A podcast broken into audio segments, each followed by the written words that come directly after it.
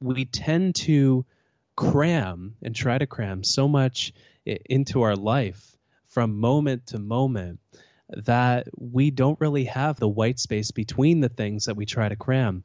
This is the time that you should be just letting your mind rest a little bit and think, okay, where is it going to wander off to today? What daydream is going to lead to my next million dollar insight? What random wandering that my mind goes down will lead to a total shift of how I think about my life, my career, my family, my relationships, how I have fun, how I manage my finances, how I become more resilient, what habits I'm going to have. These are all beautiful things that come out of the white space between the things that we do.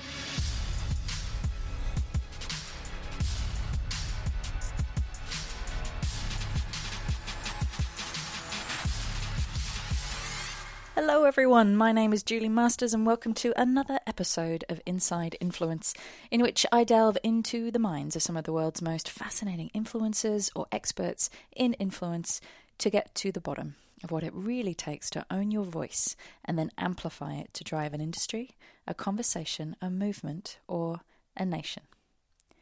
Now, when you listen to this podcast, are you only listening to this podcast? Or when you listen, are you cooking, driving, working, working out, all or a few of the above? Now, chances are that you're not solely focusing on this podcast, as much as I might like to think that you are. Most likely, you're doing something else. And in fact, when you think about it, when was the last time you shut down all distractions and focused on one thing utterly and completely? And why am I even asking these questions? I mean, what does any of this have to do with influence anyway? Now, the answer to that question is everything. If there is one thing that I know for sure, it is this. We can have no influence, not over ourselves, not over our organizations, our networks, or our communities, without first mastering the ability to focus. The most influential people that you know are the most focused. And I'll say that again because it's important. The most influential people that you know are the most focused. They are the most able to tune out all the noise and focus in, just drill in on essential signals. And in doing that, they create a force that is strong enough to pierce through the noise of other people's lives, long enough and consistently enough to create an equally focused following around them and their ideas. Now, add to that the unfortunate fact that there are no shortages of distractions right now no shortage of screaming elements that are as urgent as they are important. The future of the economy, let's name some important social unrest in our societies, uh, a health pandemic, the well being, emotional and physical, and continued isolation from our families, educating and entertaining our children at home, that's still going on for many of us, trying to keep our jobs and our businesses alive, not to mention the ever ready call of social media just to remind you of everything else you probably don't have the time or the bandwidth to even consider adding to your plate right now. You know the things running a marathon, cooking the perfect bruschetta, the list goes on. Plus, and I promise I will stop soon, there's this whispering opportunity right now that many of us seem to be feeling. The opportunity to look deeply at our lives, our careers, our businesses, and redesign them. Now, for some, that's a redesigning of their lives to include more breaks, more white space, more connection. And for others, it's transitioning to a new business model, a new a new way of operating, a new target market, a new road to market that's going to put you and your team in the strongest possible position for whatever's coming next. So, have I made my case yet? Focus and how we deal with distractions has everything to do with influence. Now, my guest today, he's been making this case for over 15 years. Chris Bailey believes in a human approach to productivity and focus, i.e., no spreadsheets in sight, a fact that makes me truly happy. His fascination, Chris's fascination with focus, first led him to dedicating a year after college, when he turned down all of the job opportunities, in order to focus down and experiment a year of his life with productivity. Basically, trying to figure out how to get the most done in the least possible amount of time. He used himself as a guinea pig to run experiments that included working a 90 hour week versus, I think it was a 30 hour week, watching 70 hours of TED Talks in seven days to see what he could retain, making himself bored for a month and just wait and see what he put himself through to try and create this particular situation, just to see where his mind wandered and what he could create with those wanderings. All this with the aim to learn and share how we can focus more deeply, overcome procrastination, and energize ourselves in the process. Now, the result of that 12 month experiment was his first book, The Productivity Project. Accomplishing more, I'm going to get this right, accomplishing more by managing your time, attention, and energy. The book was a massive success, translated into more languages than I've ever heard of. But then Chris started to notice something else. And he noticed that his old unfocused habits were, were just creeping back in, particularly when it came to technology. And that realization that led to his second book, the manual he needed but he couldn't find. Hyperfocus How to Be More Productive in a World of Distraction. Now, that book, both books, but this book in particular, I cannot recommend highly enough and became the catalyst to me reaching out to him and requesting this conversation. In this episode, the conversation that I needed but hadn't been able to find, we dive into the one thing that we, i.e., I, need to hear the most and that's that it's not our fault that we're distracted. Apparently, we're hardwired for novelty for reasons that we'll get into. And that every time we discover a new or a novel thing, hello, social media, our brain gives us an addictive hit of dopamine. So, if you can give yourself a pass for that and be kinder to yourself in those moments, that's the first step to a better attention span. Following on from that, we talk about how to embrace the break. That includes does not include breaking it with anybody. That includes learning to read our cues about when it's time to take a break. We all have cues, we all have tells when our bodies are trying to indicate us that we need to take a break. And by the way, looking at your phone is not taking a break. Sorry about that. The rule of three. This is one of Chris's top focus tips and one that I'm actually implementing at the moment, and it's game changing for me. Each morning, he picks three intentions for his day. Out of the many he has on his plate, and before anything else, he just gets them done. Sounds simple, is not. Also, we talk about how not to fear white space, which is another word for that, you know, that in between time. That in between time, either in between meetings, in between jobs, in between um, moments of intense hustle that we often avoid. We avoid in between time or we try and fill it with stimuli. And how harnessing that space, that white space, that pause, is actually the key to becoming an extremely effective decision maker. And finally, the joy of email sprints, which I can promise you does not require activewear, but does get the never ending monkey of your inbox off your back for good. So, no more distractions from me. Time to press pause on whatever you're doing, or just pick one of the many things that you're doing and stop doing that, and get set to consider or experiment with a new way of working with the force of focus that is Chris Bailey.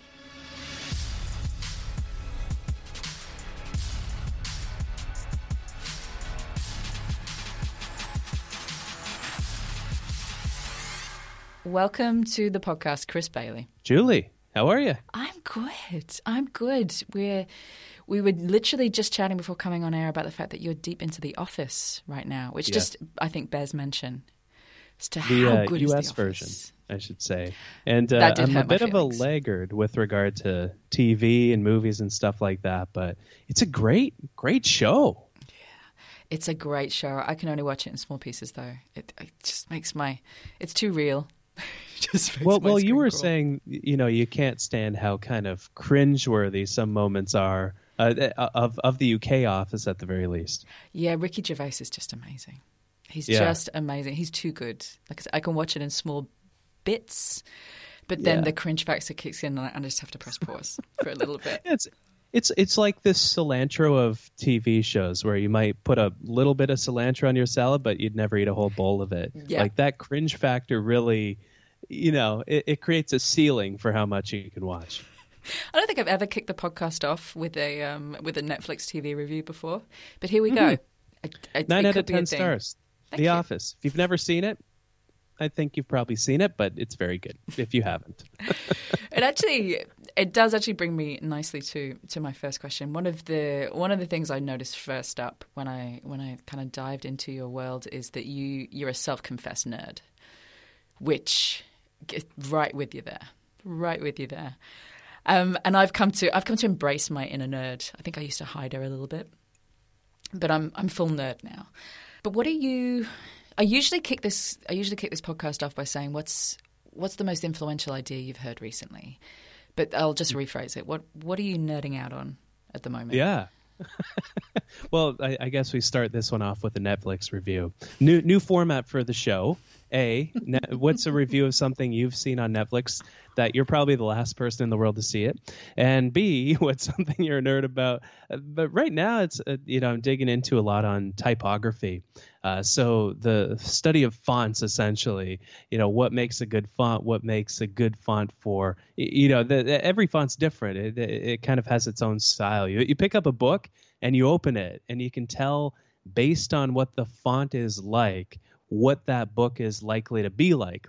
Uh, so, you know, whenever I put out a book and, uh, you know, they send proofs for, for what it'll look like, the internal design of it, usually my my biggest amount of feedback is on the font. Like, are we sure we want to go Bookman here? Maybe for the we can go for like a, a sans serif with, with the with the subheader, like you, you know th- things like that. Just kind of the, the the hidden language of communication. I think typography is um, that technology. I'm a huge nerd about. I've always been a big nerd about what else right now just just a like a, a lot of uh, ideas and seeing what connects with what other ideas, the science behind music, um, is something else I've been interested in lately. It's uh, there's a lot. There's it's a lot of items on this list. It's yeah, a mixed bag. It's a potpourri.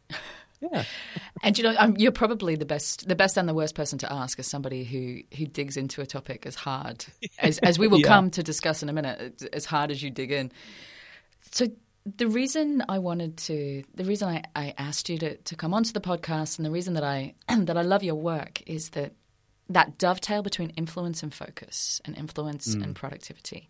You know, it's become really clear to me, and you know, I have a big quote up on my wall in my office around you can't change anything, either in your own life or in the world around you, without first being able to deliberately direct your attention, deliberately, yeah. consciously, and consistently direct your attention. And you mm-hmm. can't do that without learning how to focus. Yeah. Yeah, you can't do anything without focus, can you? Nothing, nothing worthwhile. You can. I think you can do things without focus. You can do things mindlessly. You can do yeah. things um, yeah. in a numbing way. But anything worthwhile is very difficult to do without focus. And when I started kind of going into that productivity rabbit hole. Um, I was, I've got to say, I was a little bit, I was, I was a little bit on the back foot. I was a little bit like, I don't know if I'm going to like this. Like, I'm not, I'm not big on rules and systems and, and things, and I'm kind of more your chaos person.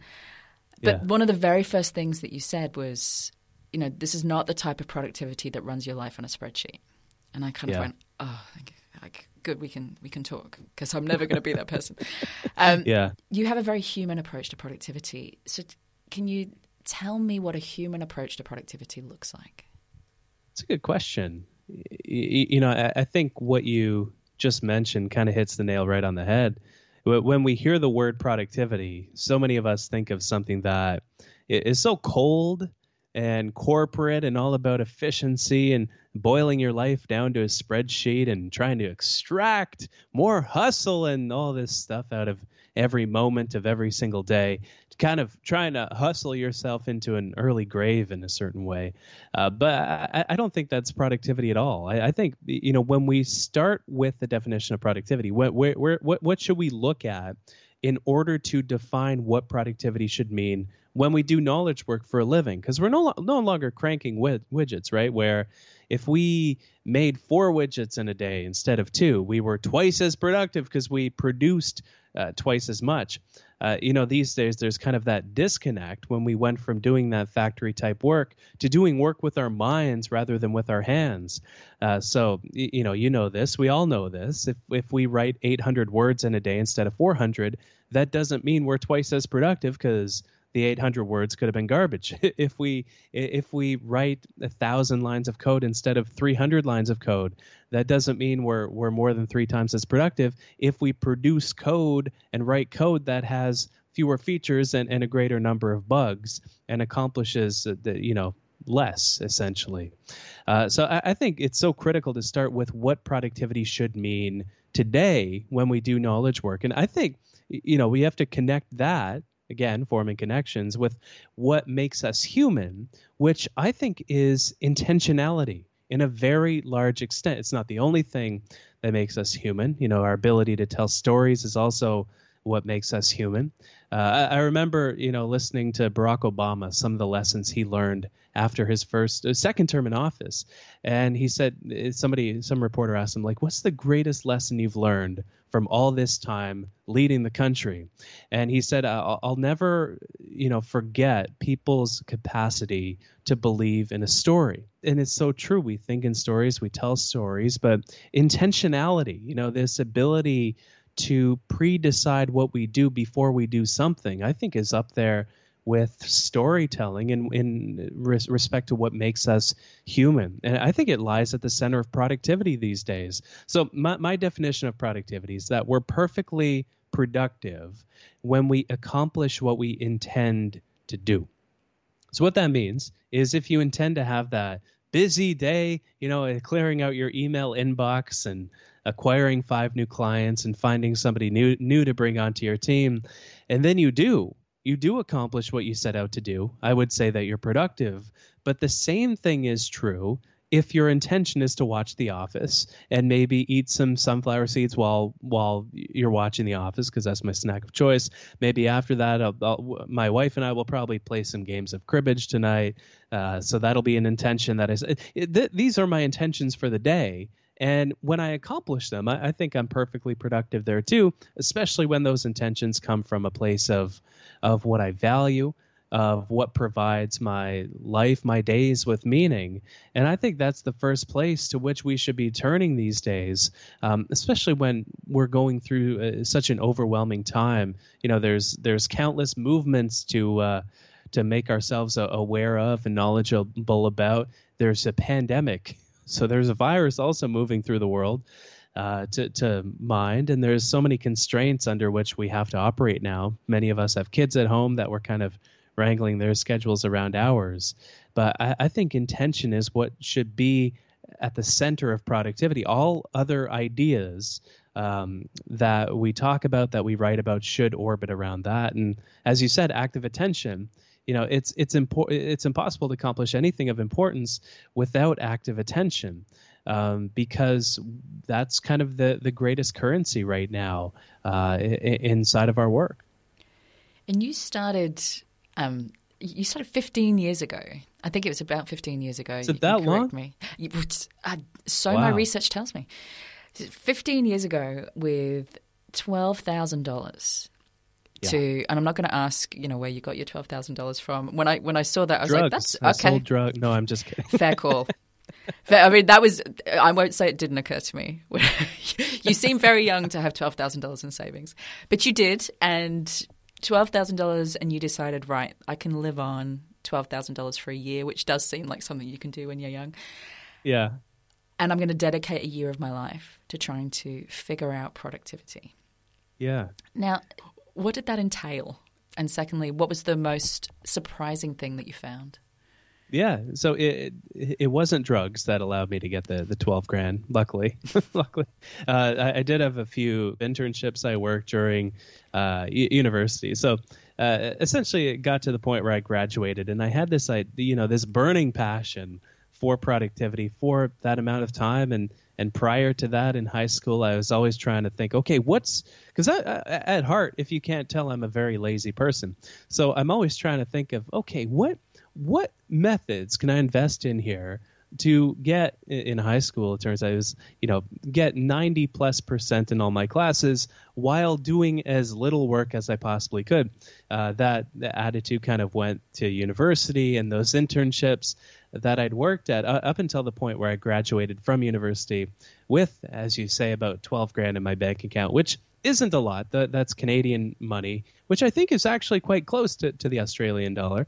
Um, they kind of dance in tandem with one another. But I thought, eh, you know, if there's ever a time that I should do something that deeply interests me, that fascinates me to no end, uh, which was exploring productivity, it was then.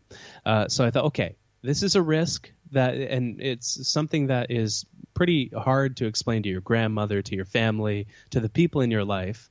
Uh, but graduating university, I, I, I had a few full time job offers in my pocket.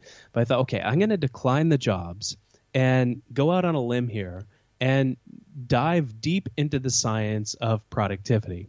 Uh, you know, not everybody's cup of tea, but it was my cup of tea, and I, I wanted to dive deep into it. So for a full year, and this continues through to this day because I feel like the luckiest guy in the world that I get to do this stuff.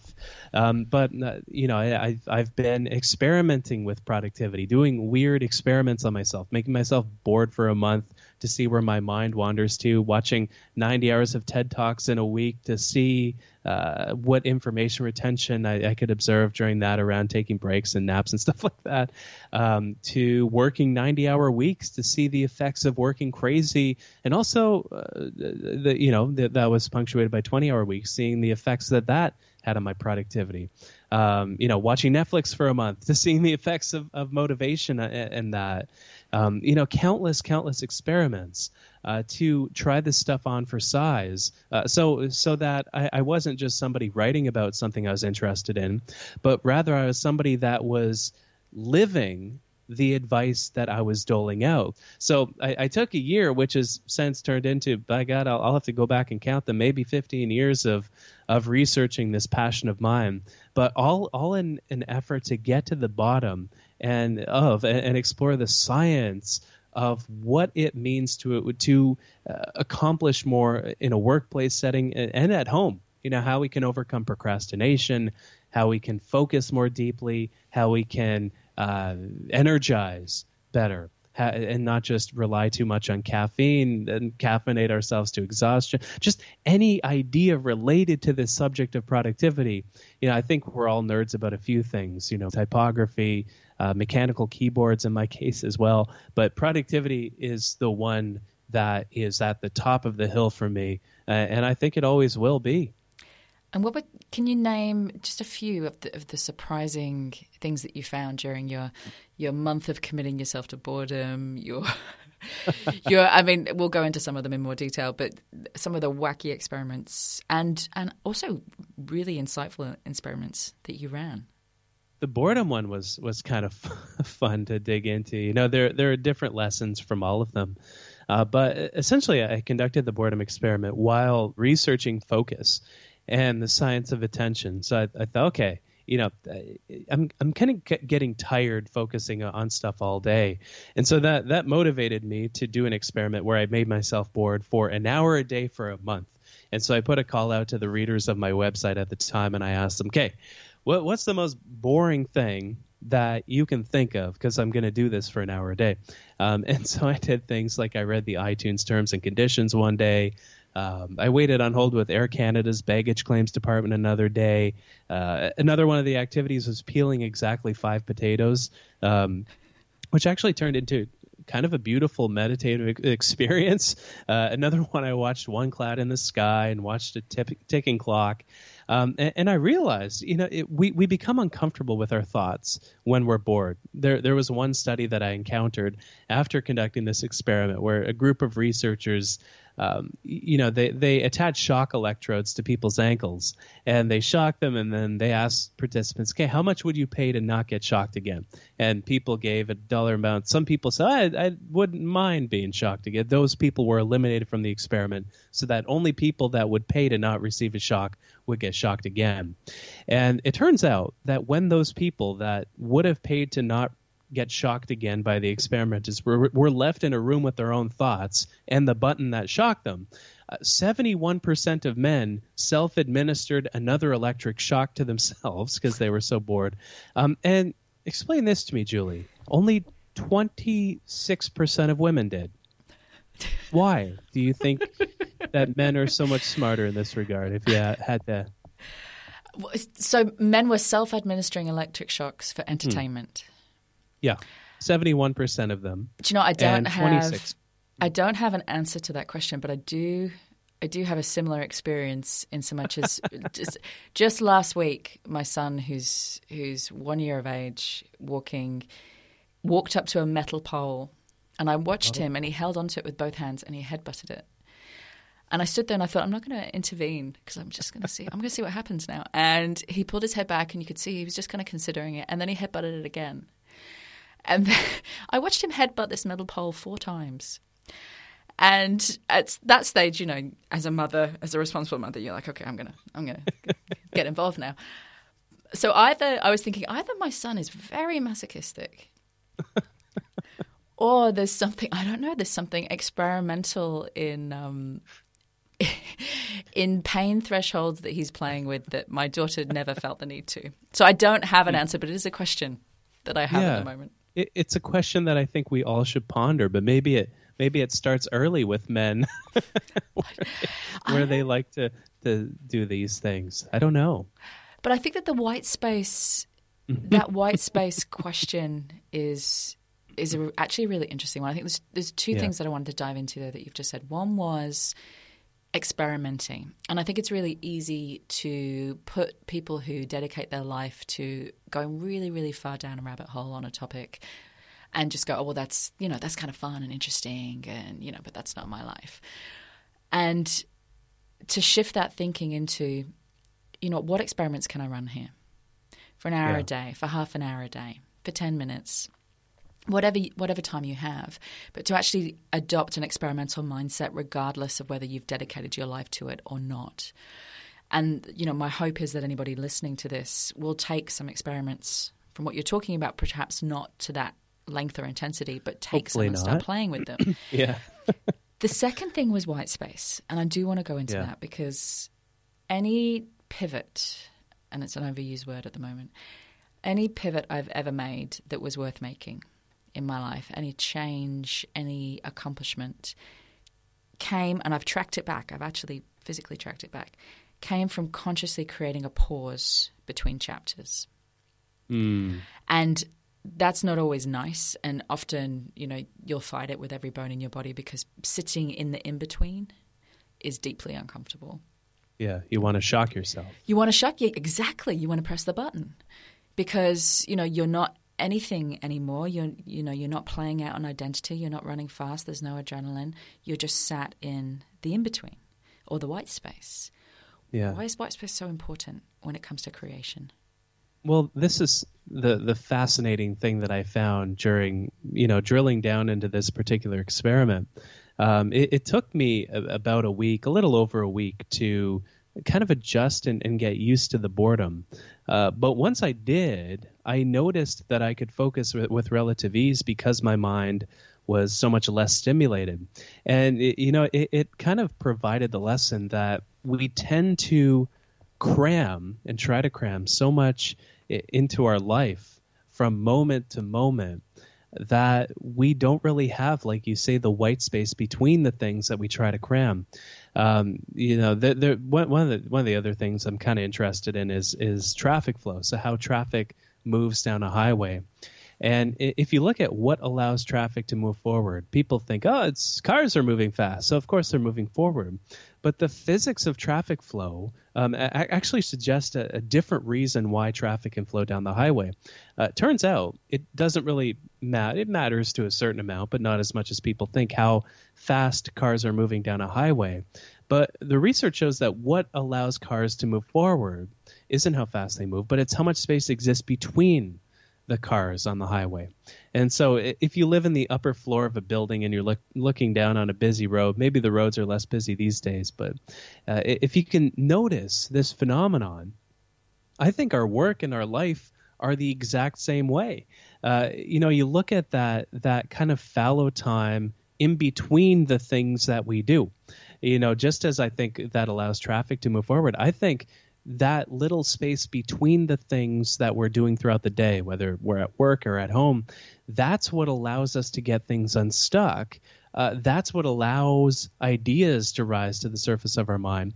And the research bears this out too. I, I usually don't find statistics that compelling because it's just just a number usually, but we we know this in practice that we think about our goals more often when our mind is wandering. You know, take when you're taking a shower for an example. We come up with so many ideas and plans for the future then. Uh, around Christmas and, and the New Year's break, when we have this moment to step back from our life and have a bit of white space. We tend to wander more to think about the future.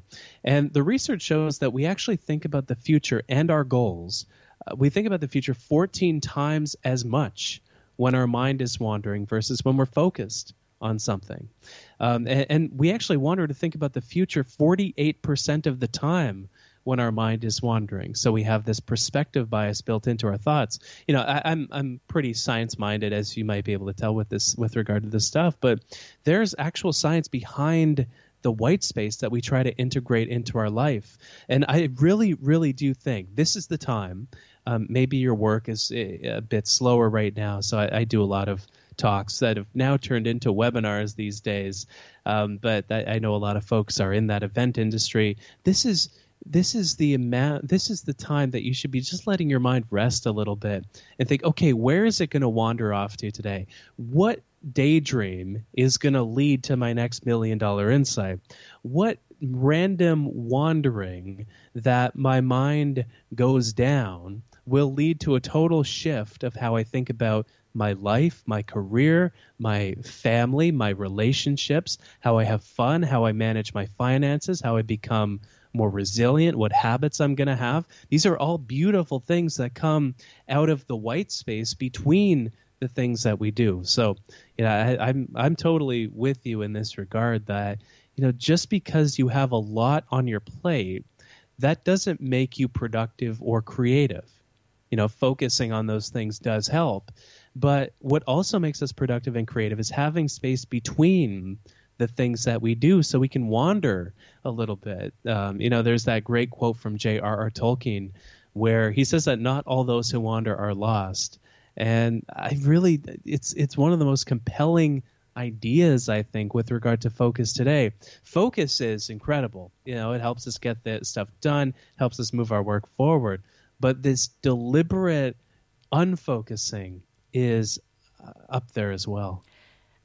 I you know, I, when I talked about the white space in my life, for anybody who thinks that that sounds like I created that out of some form of wisdom, that would be very, very wrong.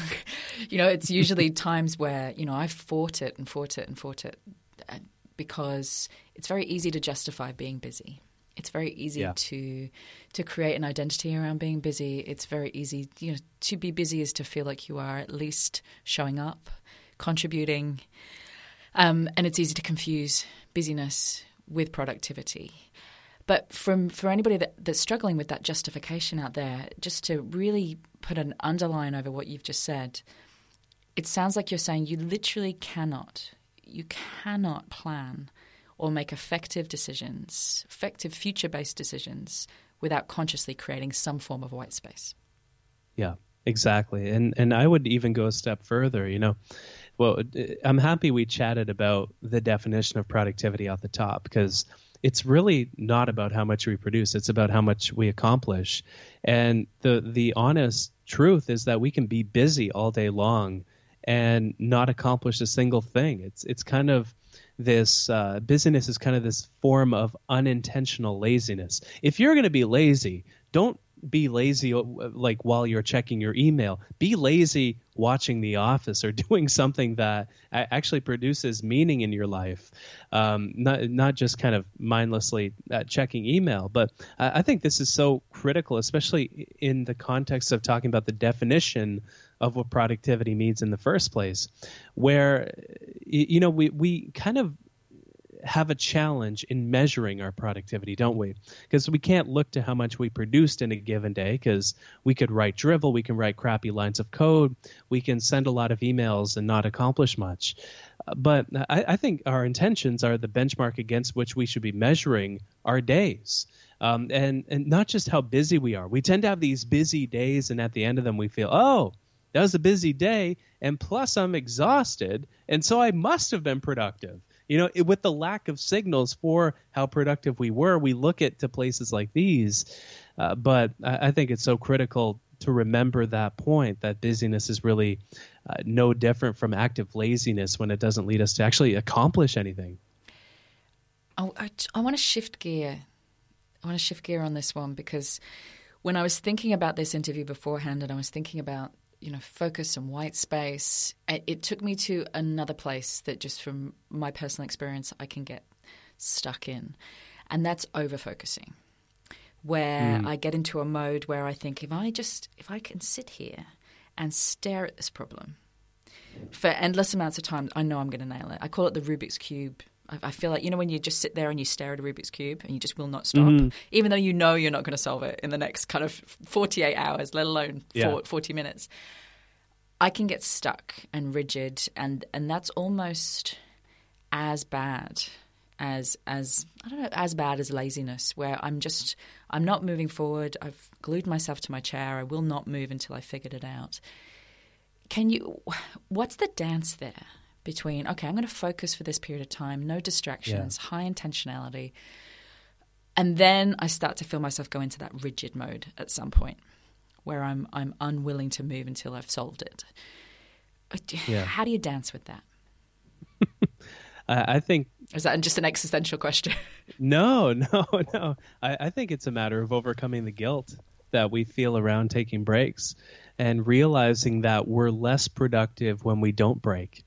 Um, I, I think that's kind of the critical thing. And we all have this kind of productivity mindset, don't we? Where we're always thinking about, okay, how much am I accomplishing right now? And the productivity mindset, it leads us to overfocus because we're thinking, okay, why would I take a break when I have so much to do? Uh, when the honest truth is we need a break because we have so much to do. Uh, and so I, I, think working in may, maybe a better maybe a better angle to come at this question with is I think it's important to have a set of cues that we realize in how we are working that lead us to take a short little break. Uh, so for me, it's when I'm staring at the same email and rereading it four or five times, then I don't seem to have any new ideas. That's a sign I need to break for at least 15 minutes and maybe get some time in nature if at all I possibly can. Um, that might be a good uh, solution. Maybe there's a certain time of the day when our energy naturally dips, so that can serve as a cue for taking a break. And, and I, think you know introducing these uh, kinds of things that we can observe in our own behavior. You know, that rereading the email or there's a certain stable of websites that we often check. So uh, I, I, know personally when I'm feeling a bit fatigued, I'll immediately go to Safari on my computer. I'll type the letter N, which pre-populates the address bar to nytimes.com. I'll click enter, then I'll mindlessly scroll that for a few minutes. But the note, the moment I notice that compulsion to type the letter N in Safari, that's my signal. Okay, wait, I'm about to waste time. I'm a bit fatigued. I need a break right now. Uh, so whatever it, those uh, cues happen to be for you, we all have these moments where we essentially stall. You know, go maybe overusing the the highway analogy, but maybe it's apt here. We have moments where we kind of stall on that productivity highway, and we think, ah, you know, maybe if I re reread Twitter for the sixth time this hour maybe something new will appear that will make me a bit less angry, even though I'm just getting more and more angry every time I check. You know, we can have these cues that we introduce uh, in order to take a break that's a bit uh, less guilty because we real when we realize the power that a break can provide and make sure you do something that actually lets your mind wander a little bit something that's simple that's habitual it could be you know taking a shower if you haven't taken one. It could be going for a little walk. It could be making a, a cup of tea. Um, something that lets your mind wander a little bit, I think, is the key with that. But yeah, have some cues. But that's a there's a distinction there, right? Where you start to feel that compulsion. And I, and I was nodding while you were saying that because I yeah. know as soon because my phone is usually either away or turned over, so I can't see what's going on, and all my notifications are turned off. It's been on silent for the past ten years, much to the annoyance of pretty much everybody that I know. Um, however, when my hand goes to reach for that phone, that's that's the cue. Like that's the moment yeah. where I'm about to mindlessly start answering some texts, maybe check Instagram, maybe. But it's important not to confuse that with taking a break, with letting your mm-hmm. mind wander, because there's a difference. And tell me if I'm wrong. There's a difference between letting your mind wander for a break and plugging it into an iPhone. That's not actually yeah. letting your mind wander, although it feels like it is when you're scrolling through Instagram. Yeah, and and this is you know the the kind of mistake I think, and myself included, up until researching my latest book, that that a lot of us make, where we think, okay, I'm kind of tired of work right now, so I'm going to do something that isn't work related, but that's still stimulating for my mind. And so these days, that's checking the news, it's checking social media, and if anything, that makes your mind more stimulated in a time when you need that stimulation uh, the least. You need the opposite of stimulation. We, we need to let our mind wander a little bit. And anything habitual that we can do, because habituals, uh, uh, habitual tasks like you know, there, there's countless examples of them. Um, you know, from taking a shower to going for a walk to getting a tea or a coffee, or uh, one of my favorite habits is knitting. Uh, so I'll, I'll, take a little break and do some knitting and have a notepad nearby. And when I notice, I always wait for my mind to let me know when it's time to work again. Uh, so it'll wander to think about something that I have to do, and I'll notice this almost compulsion to sit right up and walk back to my computer. I'll, I'll wait for that compulsion because I know that that's a, a, signal that my mind has uh, is ready to switch back again because uh, that's a signal that my attention wants to regulate itself in one way or another, and so it doesn't want to uh, you know, just kind of give up on what it's focusing on. Um, and habitual tasks plus, they lead us to more creative insights. They're fun. We're able to rest our mind a little bit. We scatter our attention for longer because it waits us to the present moment. Um, but I, I, I think that's kind of the key here is when you let your mind rest.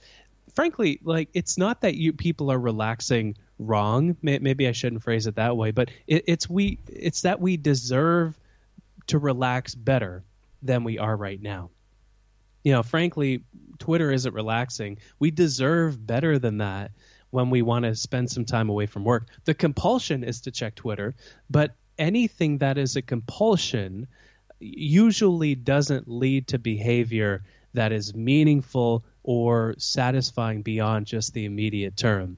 Uh, so something to keep in mind that we, you know, th- it's possible to relax a bit better, but more than that, we deserve uh, to relax better because we deserve recharged attention. We deserve more ideas. We deserve more plans for the future. I loved. I love what you said at the beginning about intentionality. I think listening to you there, there's there's a difference between doing something intentionally to recharge yourself, and and a yeah. compulsion. Yeah. So am I acting out of intention? Am I acting out of compulsion? And just really trying to get conscious about those two those two things. In in Hyperfocus, which is the book that you've um, that you just referred to, which I loved. You, oh, thank you. attention is really what you went hard on, and yeah. you had said that it's. I don't know if I read it or I heard you say it, but it's it's not the book that I wanted to write, but the book that I wanted to read.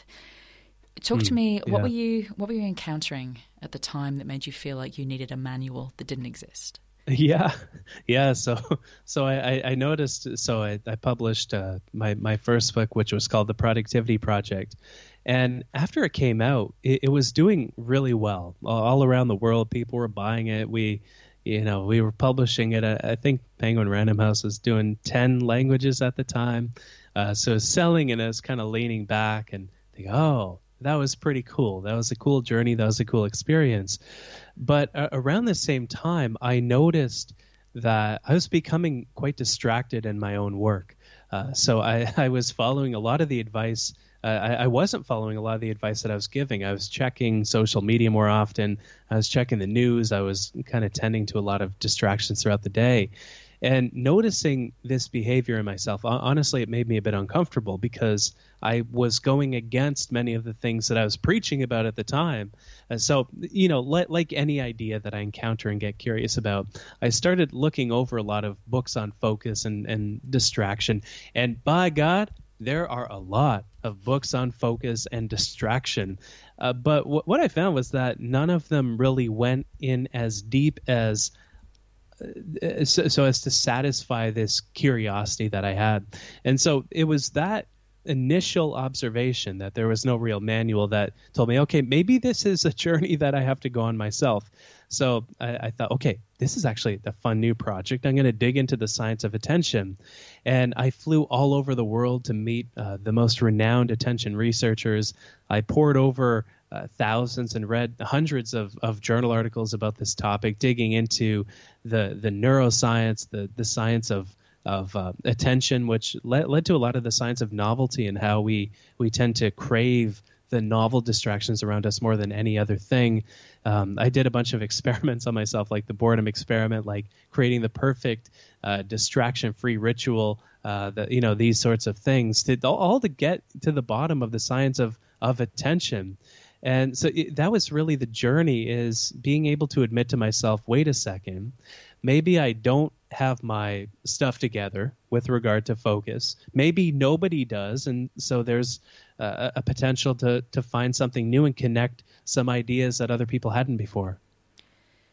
I'm going to ask you the same question I asked you about the productivity project. What's the most mm-hmm. What's the most surprising thing that you found in all of that research? Hmm. I, I think this kind of goes back to um, how hard we are on ourselves when we try to be productive. You know, we have this uh, this internal dialogue with ourselves, like, ah, oh, stupid Chris, you can't focus. Why can you never focus on, on things? You're supposed to be a productivity expert, blah blah blah. Um, but what what I found, uh, uh you know, in the course of this journey, there was one thing that put my mind totally, totally at ease, uh, which is the fact that this isn't our fault.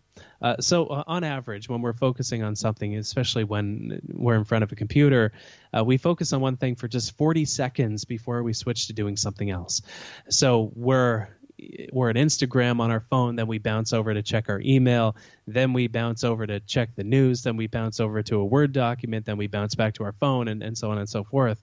But the, what the research suggests is that this isn't our fault uh, because there's a mechanism in, in, our mind that that I just mentioned, uncovering in the research called the novelty bias.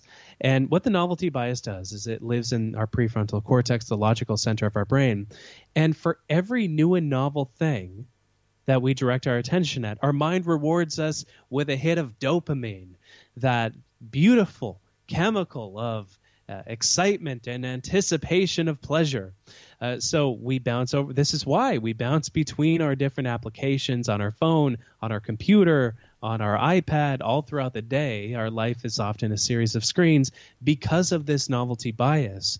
Uh, but uh, I would say that it's so critical to recognize, and I hope this is something that comes through in the book, uh, that this self kindness, as it relates to how we manage our attention, uh, how we're able to focus throughout the day, that is this self kindness is step zero to managing our attention a bit better because it really isn't our fault when we look at the science. We just have this novelty bias embedded within our brain that, by the way, has served us pretty well uh, up until this point in human history because you know we used to in our evolutionary history we might we might have been building a fire for our village but then we noticed a, a rustling of the leaves by the fire pit we looked over we saw a saber-toothed tiger and we dealt with the threat we slayed the tiger or just ran away. Maybe I, I, would. I feel I'd probably be one of the ones that ran away um, in our evolutionary history. But we dealt with the novel threat, and we survived to live another day and build another fire. But these days, the nearest tigers are at the zoo, and novel threats and pleasurable things abound all around us. So I, I think knowing it's not our fault, but knowing that for the same reason that it's not our fault, we also have an uphill battle for focusing in the modern world. I think that's, for me at least, that was the biggest uh, takeaway, and from which all the, the tactics stemmed from. you had said that uh, attention is the most constrained ingredient. And I know from doing this podcast for a number of years now, it keeps coming back to that. You know, our attention. We Yeah. I've talked to you know people from Silicon Valley, um, FBI hostage negotiators, um, CEOs, entrepreneurs, you know, m- meditation experts, and it always Yeah. comes back to that: the most valuable currency that we have, the most the, the most valued currency on the planet at the moment that is traded in, is attention. Yeah. Every organization trades in your attention as its most valuable currency. You have a finite amount to spend. And yet, even in knowing that, and just speaking for myself here, you know, I still feel like on occasions I spend it very willingly and I sell it very cheaply. Mm. Why? Why do we why do we not value it as a currency as much as we should? Because in the moment it doesn't really matter how we spend our attention. Um, eh, and this is i think another one of the key things that i realized is in the moment it doesn't matter that we check twitter uh, unless you know we're in the middle of a surgical procedure or a meeting or we're giving a presentation for a group of people. It usually doesn't matter that we don't spend our attention um, well you know that we're a bit distracted but uh, i think something so critical to know with regard to how we manage our attention is how the state of our attention really determines the state of our lives. So a moment never exists in isolation, it exists within the broader context of a life.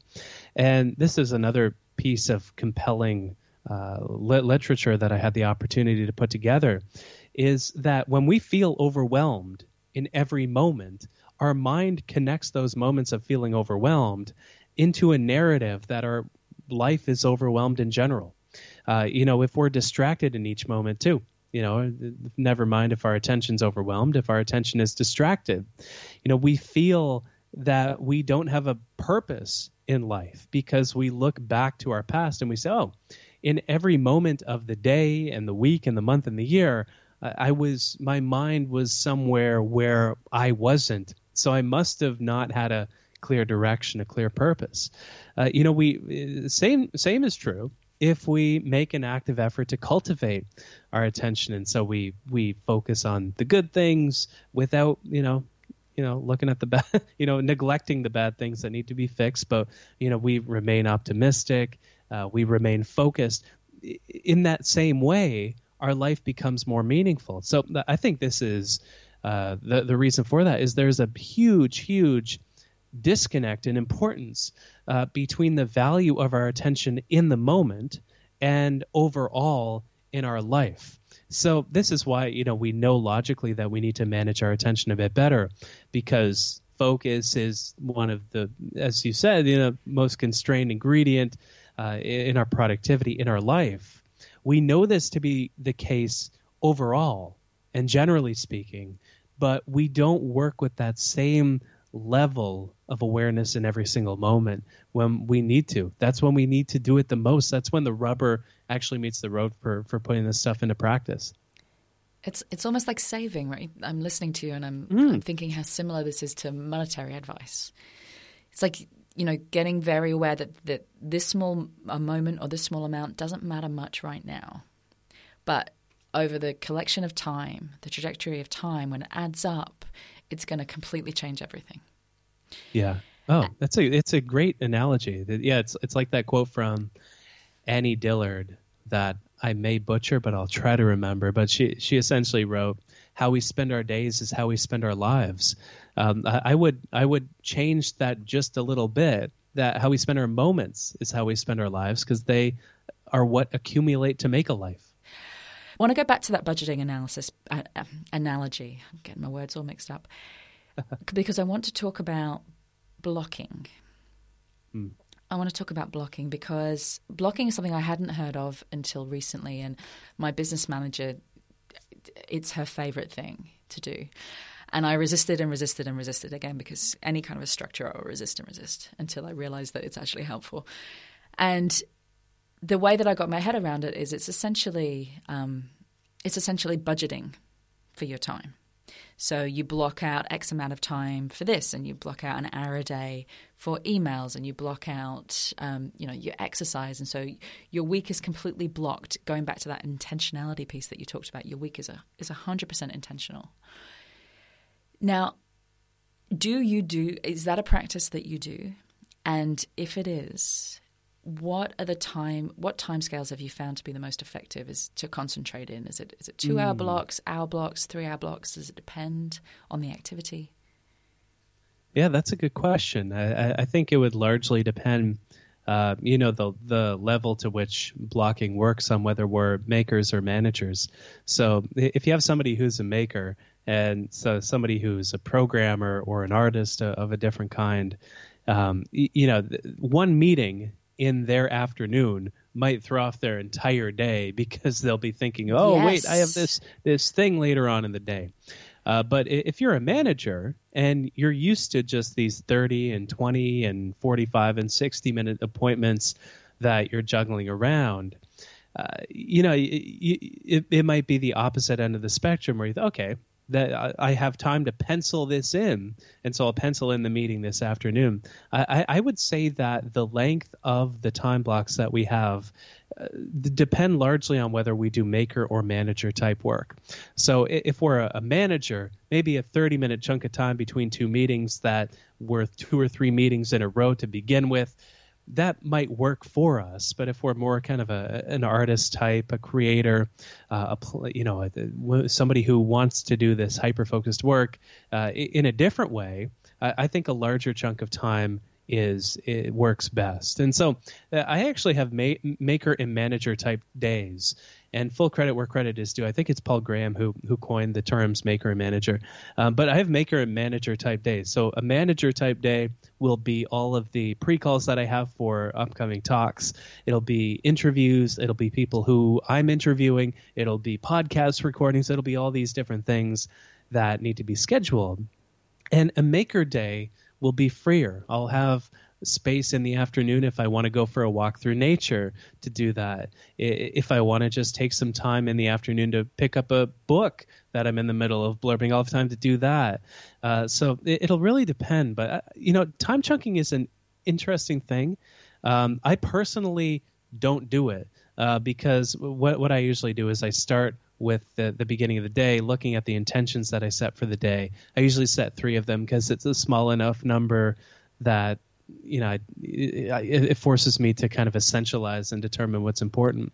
But I, I think, you know, if I do time blocking, I usually don't, but usually an hour or two at once. So there's time to warm up to the task and dive into it after that.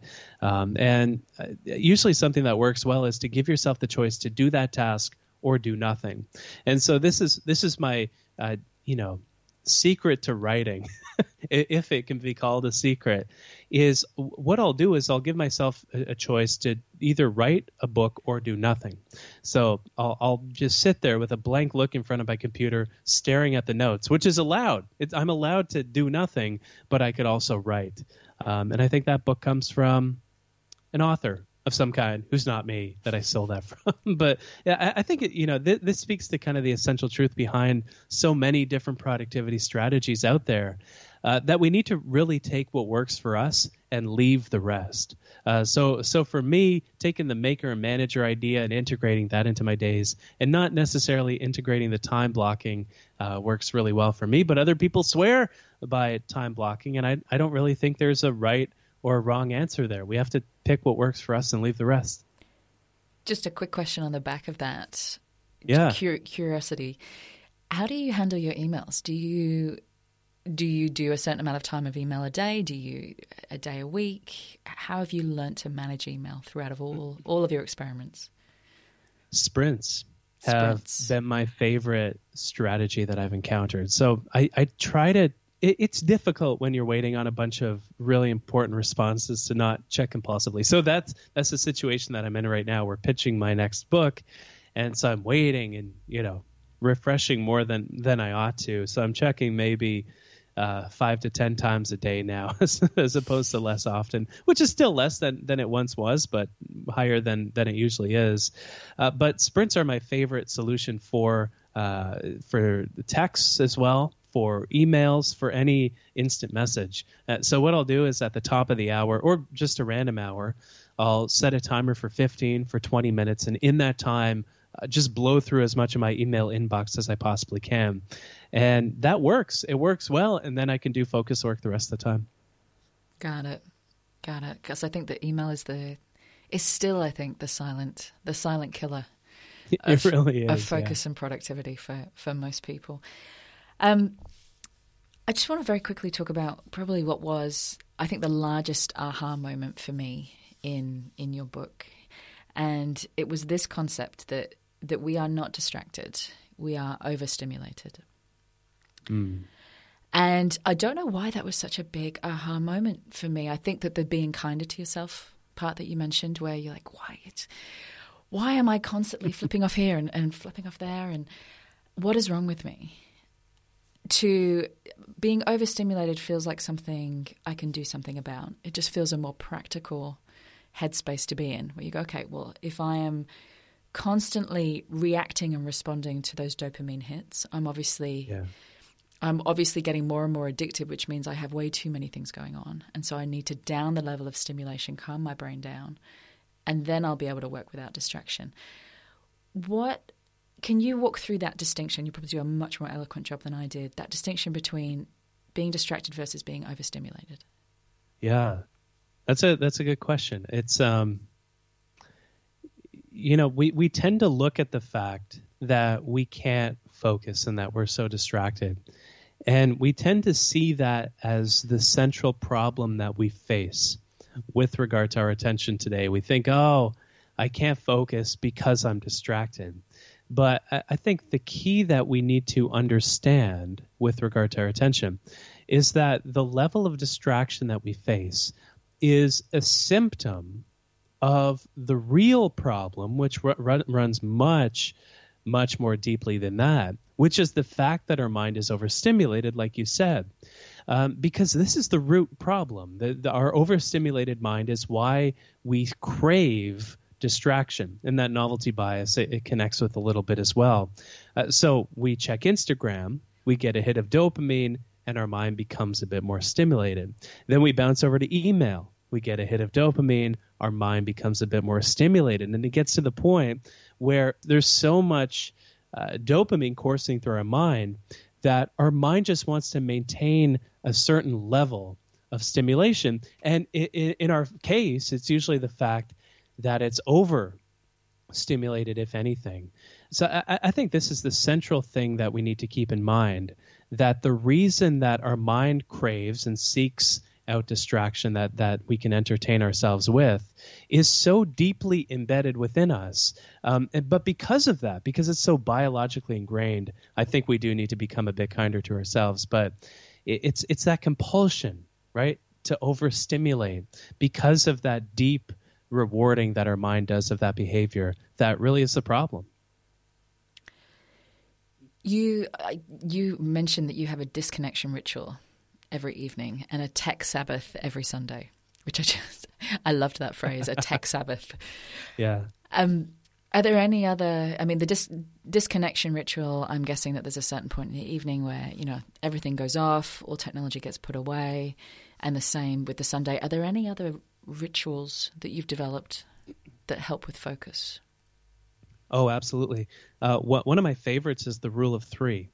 Uh, so th- this is how I start every uh, single morning. So, but right when I wake up, before I connect to the internet, you know, I usually wake up before 8 a.m. But not not every day, but most days. You know, I'm a bit of a a night owl, so there are some days where I sleep in past that. Uh, but every single day, before I connect to my phone, to the iPad, to the uh, to the emails that have come in overnight from from all, all, the international countries that that I deal with, I'll take a step back. I have a little notepad. It's in my hand right now. Maybe you can hear it in the microphone. It, I, I, think the microphone cancels what what's behind it, but I'm not sure if you can hear. But essentially, I write down the the three intentions for a given day. So today, uh, number one was deliver a, a helpful web, webinar for a client on on how to focus. Uh, number two was have fun in some interviews, and number three was to to uh, have a good conversation with uh, with, with my editor. And that's kind of the main things that I wanted to accomplish today, and that's what my day orbited around. And and you know, there's obviously the minutia around uh, those three intentions. But at the same time, that's what I wanted to get out of the day. And so that ritual every single morning where, you know, taking a step back, shutting off autopilot mode, thinking, what do I want to actually accomplish today? What do I want to get out of this day? That's my all-time favorite productivity ritual. Honestly, I make that time back uh, a hundred times over, and how much more intelligently I work because just taking a few moments to decide that, okay, I can only do three things. If I can only do three things, what's the most important today out of these dozen things that are on my plate right now? So I do that every single morning and at the start of every single week. Um, it's it's one of my favorite productivity rituals. Another second one, if I may, is my meditation ritual. And uh, I know a lot of folks on the podcast come on and talk about meditation. There's a reason that a lot of people who now have a voice and ideas that are worth sharing talk and write about meditation. Because meditation allows you to slow down enough so that you can observe your good ideas in the first place so that you can uh, give your mind the calm that it needs to form ideas and thoughts that are valuable and worth sharing and that make a difference. And i find that especially with regard to the writing that I do. Meditation, um, you know, I, I, make the time back that I spend meditating so uh, so many more times, so, so many times over. It's just it's just you know for sharpening focus, for being able to manage our attention a bit more deeply and well. It's in a league all of its own. Just very practically on that, as someone that's that's dabbled messily with meditation. I don't know. Can you meditate in a messy way? I feel like I do. Um, do you... Every meditation's messy. I'm just like glad to hear know, that. it's it's our mind. I feel like I, I, feel like I do it very messily, as in in all ways, in terms of scheduling yeah. and, and every other way. What I mean, there's there's a lot of different um, thought schools on meditation. There's transcendental meditation, which is 20 minutes twice a day. There's um, you know, there's people who do it for an hour. There's people who who do it literally while they walk, a walking meditation. Do you have a, a favorite school of thought or a favorite structure? Yeah, it's a mindfulness meditation. So uh, vipassana meditation is what I practice. But what I will say is that the research shows that it actually doesn't matter what kind of meditation we practice. Um, I actually am poring over all the research that I can possibly find uh, with regard to meditation and productivity right now because I'm putting together something called uh, an Audible original. So there, the, Audible's an audiobook website, just just kind of like Netflix has Netflix originals. There's Audible originals too, and I'm writing one on the productivity benefits of meditation. Um, and, and what what I think is because of all the benefits that that we experience from this practice, I think we make nine minutes back in every uh, for every minute of meditation that we do, because our thoughts are more clean, uh, we're able to think more deeply, we focus more deeply, our mind wanders less uh, without our permission, and, and all these sorts of sorts of factors.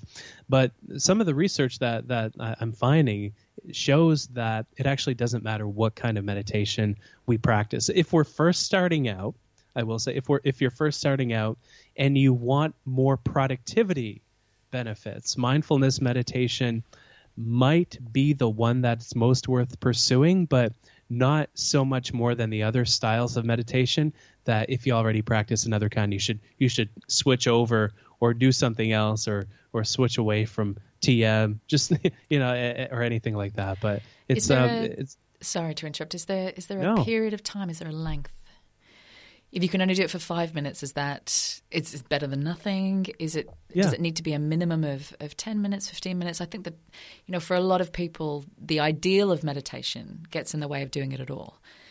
You know, I yeah. would need to sit there very quietly and very still for an entire hour of the day, and I don't have an entire hour of the day. Yeah. Does does it matter at all? Like if you can just get five minutes in, is it better than nothing? Oh, for sure. And, and I think, you know, meditation is the kind of thing where five minutes every single day is better than two hours on Sunday. So it's the regularity of a practice. What, what I would say is if you can do uh, 12 to 15 minutes, 12 uh, from the research that I've seen seems to be kind of the minimal viable dose where you experience the mental health benefits of meditation.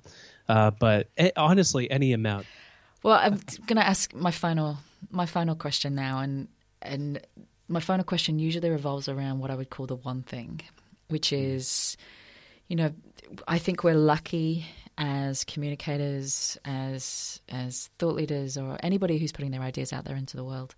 I think we're lucky if somebody takes one thing that we've said and puts it into practice. I think that that's a that's a win.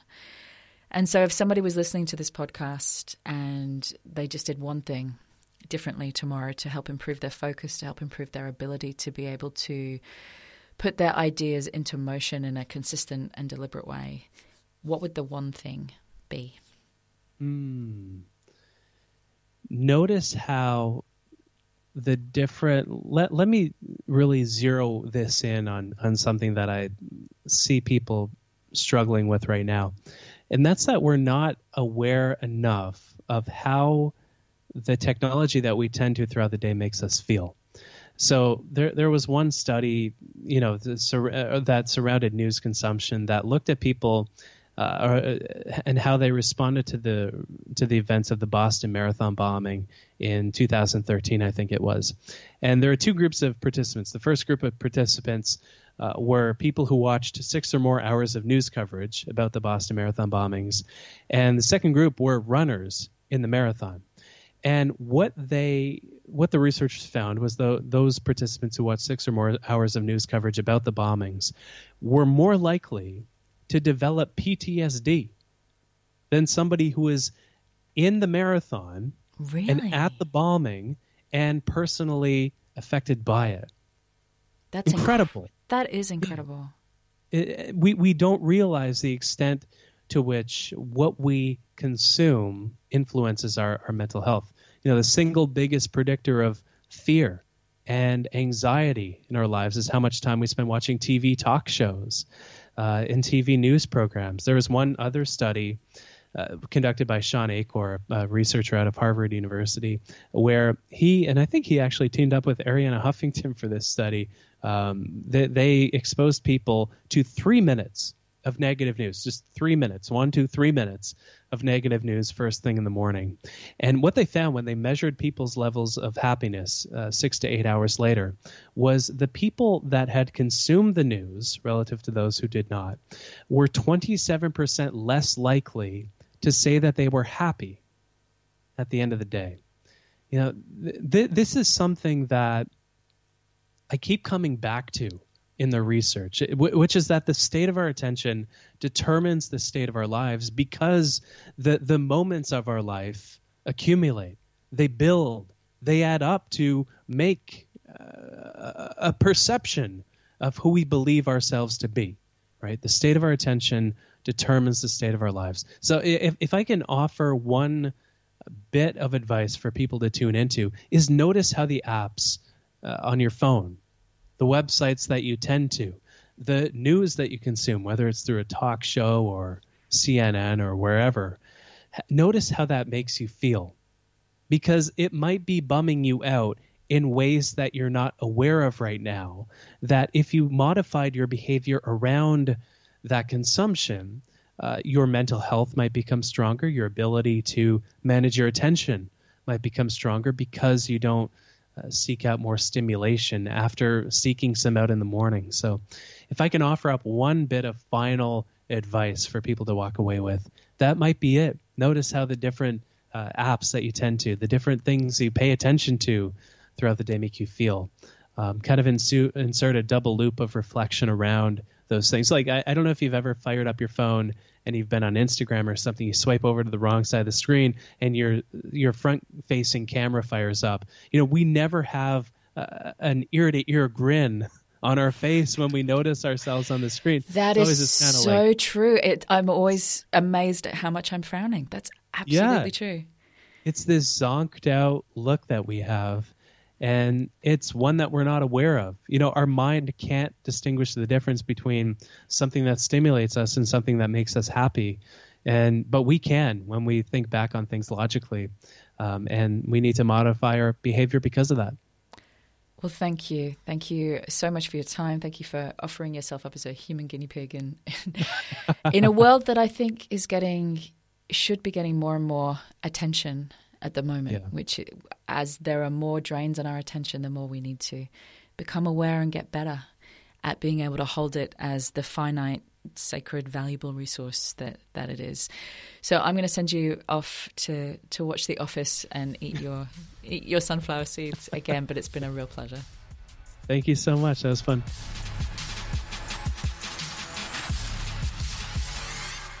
Thanks so much for listening. We really hope you enjoyed this episode and found tons and tons of useful ideas and insights for growing your own influence.